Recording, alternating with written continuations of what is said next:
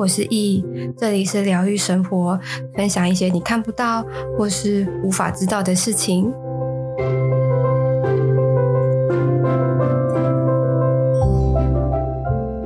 嗨，各位，今天呢，我们就是要继续来聊那个我回那个小帮手回娘家的这个第二 part。那上次我们已经聊到说。呃，第二天的中午嘛，就是我们我们去潜水玩，然后上岸的时候，我就是特别为了我自己，然后也为了我周围的人去打了一些结界，然后所以其实那天那天傍晚的时候，大家后来我我们我们洗完澡之后，大家也都陆陆续续的上岸，其实没有慢我们很多，所以。我们就呃，大家开始中午休息啊，放松啊，然后到到傍晚的时候啊，大家应该说应该说想想了，他就会带我们去陆游。可是我跟维尼啊，本身就对于陆游这件事情很还好，就是我们就是喜欢耍废，就是躺着放空，就觉得非常的放松啊，自在。所以说，我们就跟想想说，哎、我跟维尼没有要去哦啊，其他小帮手如果就是要去的话，就。自己自愿去就去啊，不去的话我们就待在民宿，我们就休息这样子。但是其实啊，他们也也差不多，大家因为毕竟中午。上岸，然后又大家要吃东西的吃东西，然后休息完之后，其实就两已经两点多快三点了，然后就有接到讯息说他们要去看日落。我跟你讲，其实小琉球的行程非常的简单，就是早上如果要去潜水的话，就是去潜水，就看你要几点集合。那潜水完上岸的时候，大概就会是十点十一点，所以盥洗完就差不多可以吃中餐了，而且。大家都会比较习惯下水前不要吃东西，顶多就是吃个蛋啊，吃个香蕉，就这样子而已。所以其实你潜水完本身就有一个爆炸饿，所以会中午上岸之后就一个大吃特吃，然后吃，然后洗完澡吃饱，第一件事情怎么样？就是先躺，肚饱眼皮松，这件事情是大家都会发生的。所以他就开始午休啊，或者是休息，然后到傍晚休息一点一两个多小时，就是去露游，就是那时候大概三点四点的时候。然后陆游完，大家就会要去看夕阳。看完夕阳之后，就去吃饭。吃完饭之后，就是就会聊聊了个一下天，就去看星星，然后拍月亮。这就是小琉球一天的行程，其实非常的久。所以那时候大家呃，想想带大家去陆游，陆游完就说，哎，那要去看要去看夕阳。所以我跟维尼说，哎，看夕阳好像也可以。所以因为看夕阳跟看星星的地方其实是一样的。然后我就跟维尼讲，哎，不然我们两个。就是骑一台车一起一起去，因为去路游的是 Angela 跟铁桥，他们两个就一台车这样子。其实我跟维尼，我们两个骑车要去找其他人会合的时候啊，我觉得路上就会觉得啊，明天就要离岛了，就是会有莫名的悲伤，然后再又再搭配着。很完美的夕阳，然后凉凉的微风，然后我我我坐后面嘛，我就边拿手机记录，然后边感叹说啊，明天就要回台北了，然后哎呦，怎么时间过这么快，就觉得莫名的感伤。然后我就跟文尼说啊，文尼，我我我好感伤哦，就是明天就要回，就是时间过超快这样子。但是文尼就说啊，我们就是享受当下，我们就是享受现在，就是我们要去看夕阳，然后去放松。的那样的享受那个状态就好，就是不要把自己的情绪放在未来，就是不要去想说明天。对，的确明天就要回台北，但是这个这是本来就既定好的事实，但又不能，就是不要把情绪放在这个部分，因为没有必要，还不如就是好好的享受当下。因为当你明明在现状，但你活在未来的话，你相对就会有很多的焦虑有很多的不安，跟就像我我的那种很忧愁这样。所以我就想说。对啦，对啦，也是也是，那所以我就当时就马上切换心境就好，那我就享受当下，看风景、吹风、看夕阳，然后享受这个然后很无忧无虑、自在的状况。但是其实看完下下之后啊，就开始讨论说，哎，等一下晚餐 要吃什么啊？然后等一下我们要去哪边啊？吃哪一家什么的？但其实我们我们之前以前在像当小帮手的时候，我们最爱的一家火锅店，好像这是丽君还是什么的。然后，而且我们都有自己的小 paper，，就是自己都知道我们要吃什么。我们永远都是吃那个 set 这样，对，我们就是要去寻找我们怀念的火锅。所以，我们就最后大家也决定说要去要去吃火锅，这样我们就这样又一群人就又去吃火锅。然后我们也点了我们习惯的 set，然后甜甜那时候也也来，然后我们又一起吃饭，然后一起聊天，就是又在回味我们。记忆当中的那个火锅，就觉得啊，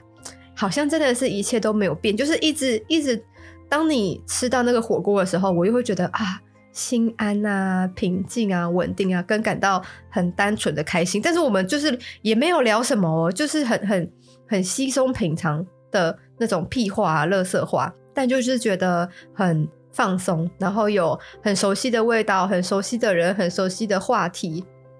的那种感觉，然后最后大家吃一次啊，因为大家还是他们好像说要要要去追星星还是怎么样，但是我们四个啊，然后自己脱队，我们去到了一个专属于小帮手只有知道的秘境，其实就是我们之前的宿舍了。我们就在宿舍前面去拍了一张照，说啊，曾几何时，我们四个人也是在这个地方，可能有时候晚上太晚回家，然后要回宿舍的时候，都会多多少少有点紧张，有点害怕，然后又在又在有点忆当年，就觉得啊。这段关系真的是让人很开心，然后非常的珍贵，就会有，就是其实，在那那个时候，我们在我们的宿舍的门口合照完一张之后啊，就我自己心里就会有一种是觉得，我好像在打工换宿的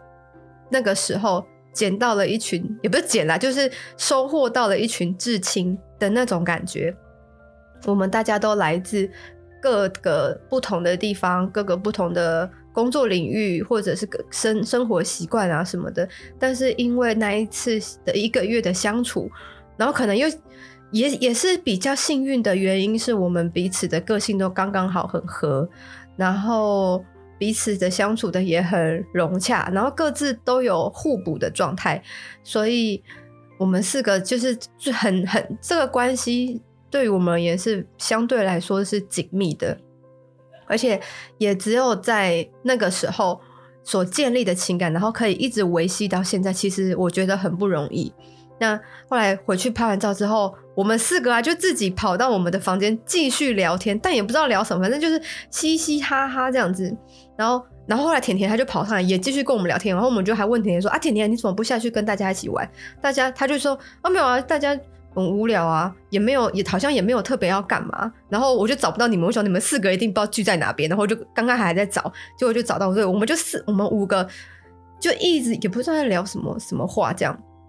哦，对对对，好像就是因为那个时候我们都聊了，就是都没有记忆，然后很含糊，所以我就我就提议说，哎，还是我们要把我们的记录全部都录成 podcast。也不是为了要去分享给大家，而是去记录我们的这一段情感，或者是去记录我们的当下的状态，然后彼此分享那个时候记忆的我们，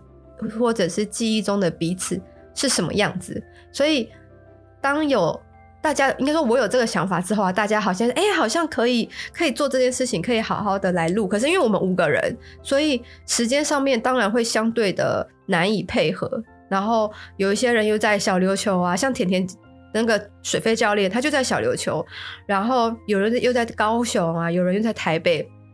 然后有人又是上班族，有些人又是自由业，所以其实时间不太这么容易就可以搭配。所以我们下定决心说好，那我们要叫什么？我们 Podcast 要叫什么名字？然后时间上要怎么安排啊？怎么样？怎么样？反正就是后来就开始在讨论这些，而且都非常的起劲。然后我认真觉得。这件这个东西真的一定要一定要记录，不不单单就只是要呃想说要盈利什么的，没有，就是只是当做我们心情的像写日记的那种感觉啊。然后，而且其实很多人都有，就是跟跟我们想那个说那个时候我们四个在当小帮手的时候，就有很多客人就说：“哦，你们笑声真的是。”很大声呢，你们这笑声真的是很好笑，而且当我们在笑的时候，别人就会说啊，你们刚刚在笑什么？他就会，他们很多人会反馈说，我们的笑声很有渲染力，然后会不自觉的跟着笑。但是其实我们也没有聊什么太好笑的事情，就是一些屁话跟一些干话怎么样的。所以我觉得，如果可以把这些这个开心啊，跟这种呃很。无也不是说无为，但是就是很放松的这种情绪，如果能记录之外，还能够渲染给其他人，我觉得这件事情也是很棒的。反正那个时候，我们就大家这边很很积极的，然后我就开始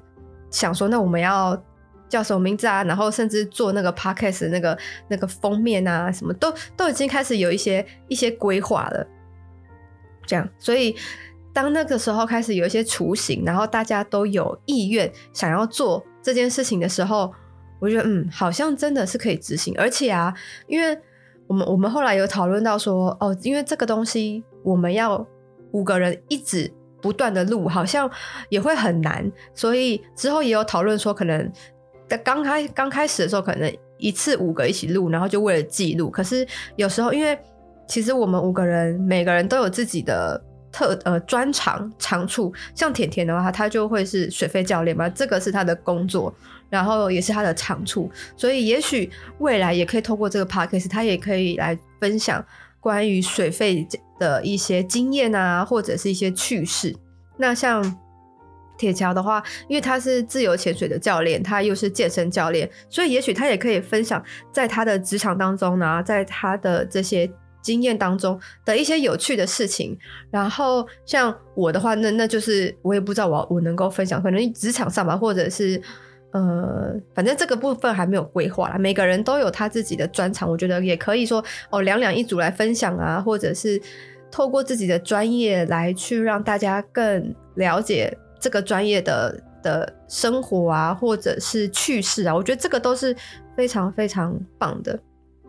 然后等于是说，这个频道也可以非常的多元，不单单就只是聊一些屁事。当然我知道大家在听 Podcast 最爱听的就是屁事，一些无关紧要的干话。呃，一般大部分的人啦，所以呃那时候其实讨论完的时候。我们都对于这件事情非常的热衷跟热忱，所以就是其实讨论到最后啊，因为我我我刚不说我们就待在那个六那个六人房嘛，就我六人房的外面其实就会是户外，我就可以感受到其实有很多的的意识，其实也会很想要进来，但因为我打结界的关系，所以就变得他们就只能待在那个外面。然后，因为我刚刚说我们是六人房，然后其实聊一聊之后，呃，我们好像有出去追星星吧，还是去去去拍拍星星这样，反正也就是我们五个就是自己擅自行动，因为我们我我也说了，我们没有很喜欢，没有很想要跟别人一起玩，就是我们自己开心最重要，所以也就我们五个去追追星星、看星星的地方，又在拍照，然后又在那边笑到一个。一个不能自己，然后那时候铁桥他就有特别录一段，所以那一段回来听的时候，我们自自己在听也会觉得很好笑，想说我们到底是在讲什么垃圾话，到底在讲什么屁话，然后可以笑成这个样子，所以就会觉得这个这个真的要录，真的要录这样子。但是，可能我觉得，可能这一次回小帮回回娘家的时候啊，我把专注力都放在跟他们四个，就是三个小帮手再加甜甜相处，所以就不会特别去觉察周围可能一些你知道光怪陆离的状态，我会完完全全的去沉浸在我们彼此的关系上面，或者是这个氛围上面，而且已经过了一两年了，然后。整个状态跟氛围感觉又比过去再更紧密，而且更呃肆无忌惮的无止境的聊的那种感觉。而且因为呃铁桥他后来生了一个儿子，所以我们又会问一些呃相对来讲比较比较私密，就是母亲的这种这种问题，就是会去问铁桥，然后铁桥也会就是分享，我觉得哇，我们好像关关系又变得更紧密了的那样的一个状态。然后结果到呃，后来隔天睡醒的时候啊，其实呃，我忘记是维尼还是铁桥，就有跟我讲说，他其实这两天都睡得蛮好的，睡得蛮稳的。我说嗯，对，因为我有我有打结界，所以相对来说会比较可能这一这周围的环境啊、磁场啊，可能都会相对稳定。而且我我们的房间我又有在特别在做加强，因为这是我要睡的地方，所以。这个本身就是需要我我自己会加强做的部分啦，就是除了在我房间之外的地方，只要我过夜的话，然后哦对，然后隔天早上的时候啊，我好像是我的上铺吧，就就睡了另外一个小帮手，他就说哦，因为那个小帮手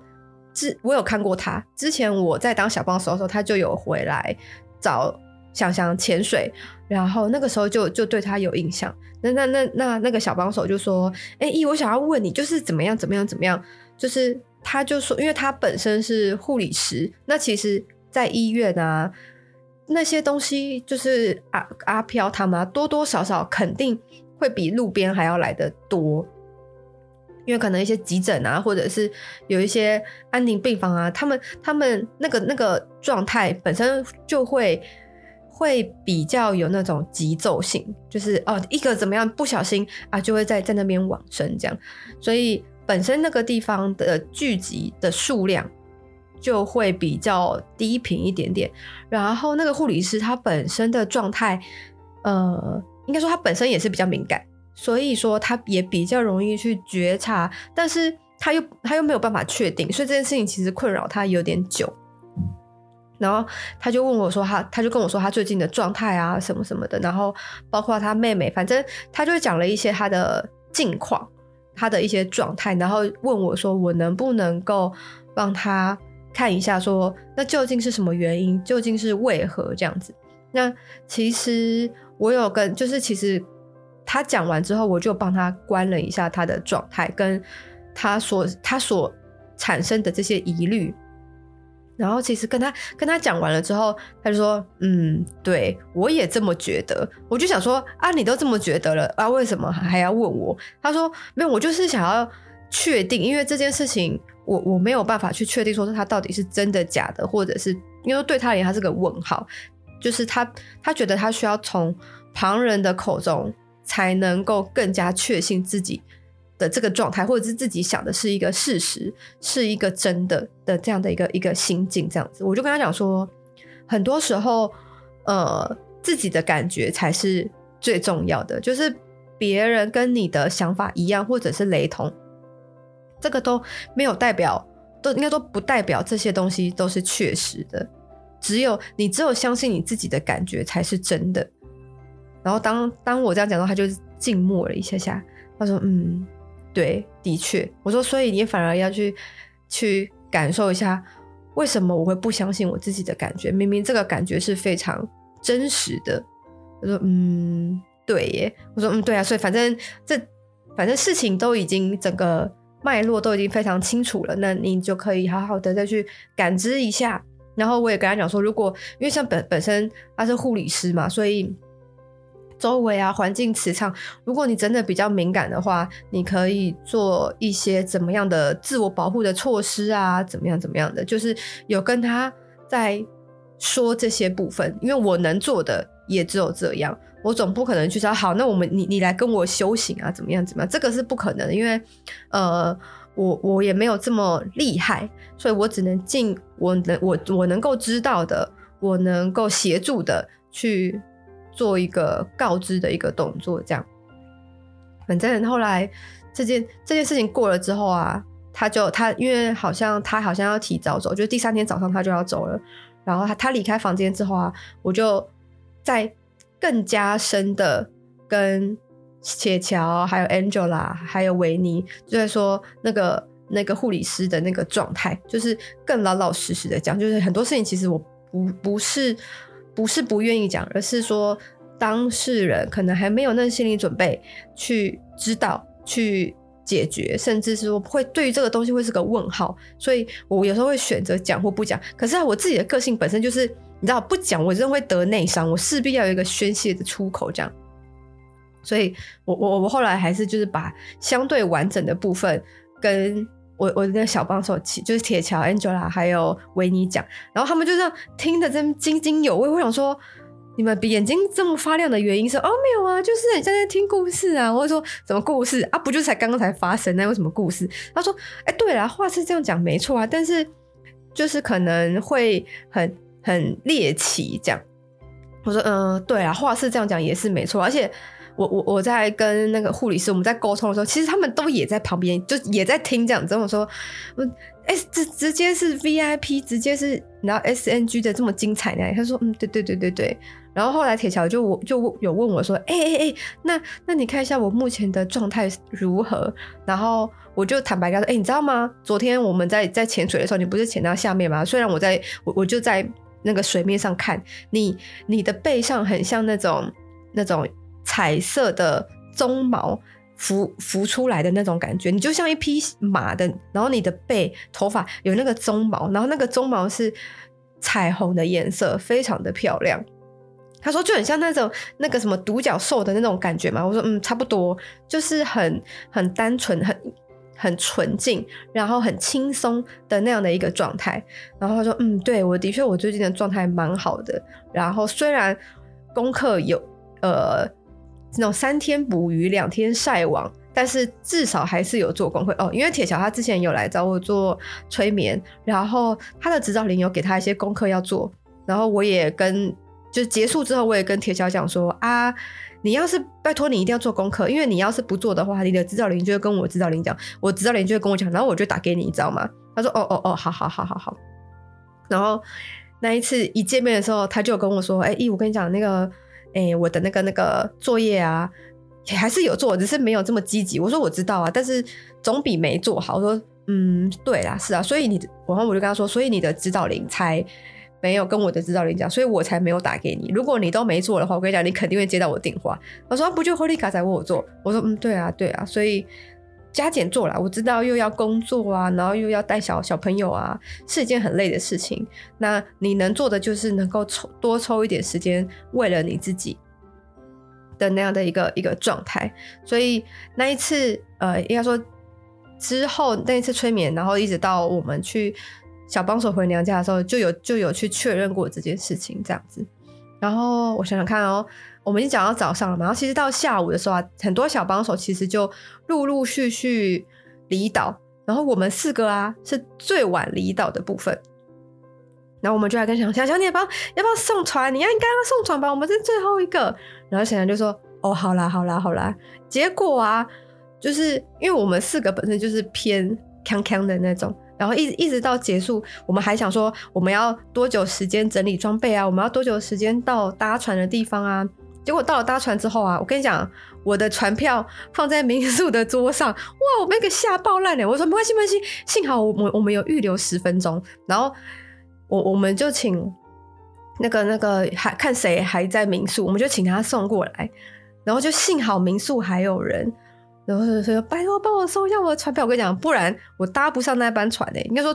好像我们也不是搭最末班，只是说就不能跟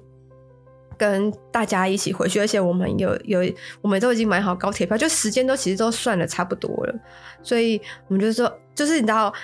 已经到了尾声了，还要雷，还要在那边闯祸。”然后我们就说哦，Holy God，幸好幸好，而且他们还以为我是演的。我说谁跟你演的？我自己都快吓烂了，演什么演啊？我真吓到浑身冒汗哎！结果我只能说幸好小琉球不大，骑车很快就到了，然后路上也没有什么，就不会有塞车的问题，所以一切都是算得这么刚刚好。然后我想。那想想啊，眼神已死，直接想说你们这群小朋友真的是，当然想想也没有没有年纪没有说到怎么四五十岁这么大，但就是看我们在那边屁颠屁颠的，想说你们真的是没事找事做的那种那种眼神这样子。然后结果我们就搭船回去的时候啊，我们要搭船前还跟想想讲说：“哎、欸，想想，你一定要来送船哦，你一定你一定要来送船哦，不能走哦什么的，我们都看得到你有没有送哦。”想想说：“好了好了，知道了。”这样子，结果呃，我们到搭船之后，因为一定会看到送船的那个点，然后就看到想想啊，然后甜甜啊，还有阿乐啊，都是待在待在要送船的地方，然后我就一时会觉得说。这个真的就就是回娘家的感觉，真的就会是呃那种一阵鼻酸，但是又感到很欣慰的那样的一个状态。所以其实我在送船的时候，看到那些老人们站在 站在那个地方就，啊一阵就是那种是温馨的感动，然后就我就哭了。我就想说，哦，我我我真的有找到一个我自己内心深深处的一个。稳定的一个地方，能够让我就是在外面你知道漂泊的时候有一个依归，有一个港湾的那种感觉。而且因为想想他也不是一个会去过问太多你你你私人事情的那种人，他就是你你讲他就听，但是他也不会给任何的意见，他相对来讲是一个很好的倾听者的那种感觉，所以呃这样的状态让我觉得就很很舒服，我我想要干嘛就干嘛，然后你不要理我最好，就是我觉得很很适合我啦，所以呃那时候在坐船的时候，我就整个一个大泪崩，就觉得很感动，然后哦说就是会有那种。呃，对我我的我真的就是回娘家，这个这个这个感觉，我真的没有办法再用更多的言语去形容。我我只能说，哦，我找到了我心中的某种归属感，或者是避风港的那种感觉。那这避风港就是就是这些人，就然后就会是这个地方。不不管今天我我到了哪边，我在外面受到了什么一些委屈啊什么的，我真的要放松的话，我真的要要宣泄的话，就就会是这个地方。然后呢，我我才我这时候我才能够去意会到说，哦，原来想想说小帮手回娘家就是大家都很喜欢的原因在这个地方，我才能够去体会回娘家的整个心境啊，整个情感啊，跟整个氛围，它并不是用言语一些名词啊、形容词就可以去形容的。我只能说，当你只有准备逝去的时候，你才会有那种感觉；准准准备准备离开的时候，你才会有那种依归感、那种归乡感的那样的一个状态。然后后来啊，我们因为我刚不是说铁桥他的娘家在东港吗？我们就到了东港之后啊，我们就直接去去找铁桥，去去找铁桥他他家人，直接在他那直直接在他家那边去蹭了一顿晚餐，然后也看了铁桥的爸妈，然后还有哦还有铁桥的小小朋友。他说哇，我们的关系已经进展到可以看到就是见彼此家长嘞的。这么的紧密，他说：“嗯，这个这又更加深了，就是我们这一段关系。所以其实这个是应该说三天两夜吧，没有三天三夜，就是因为我们礼拜一晚上就就在东港睡了嘛。所以其实这三天三夜整体的感觉啊，跟整体的状状态啊，跟我自己内心的情感啊，其实我觉得。”对于今年啊，或者是前几年的我而言，是是非常非常珍贵跟很珍惜的部分。如果你也喜欢今天的内容，可以到 Apple Podcast 评分五星，或是留言。有任何问题，也可以在 IG 私讯我，我都会回复你哦。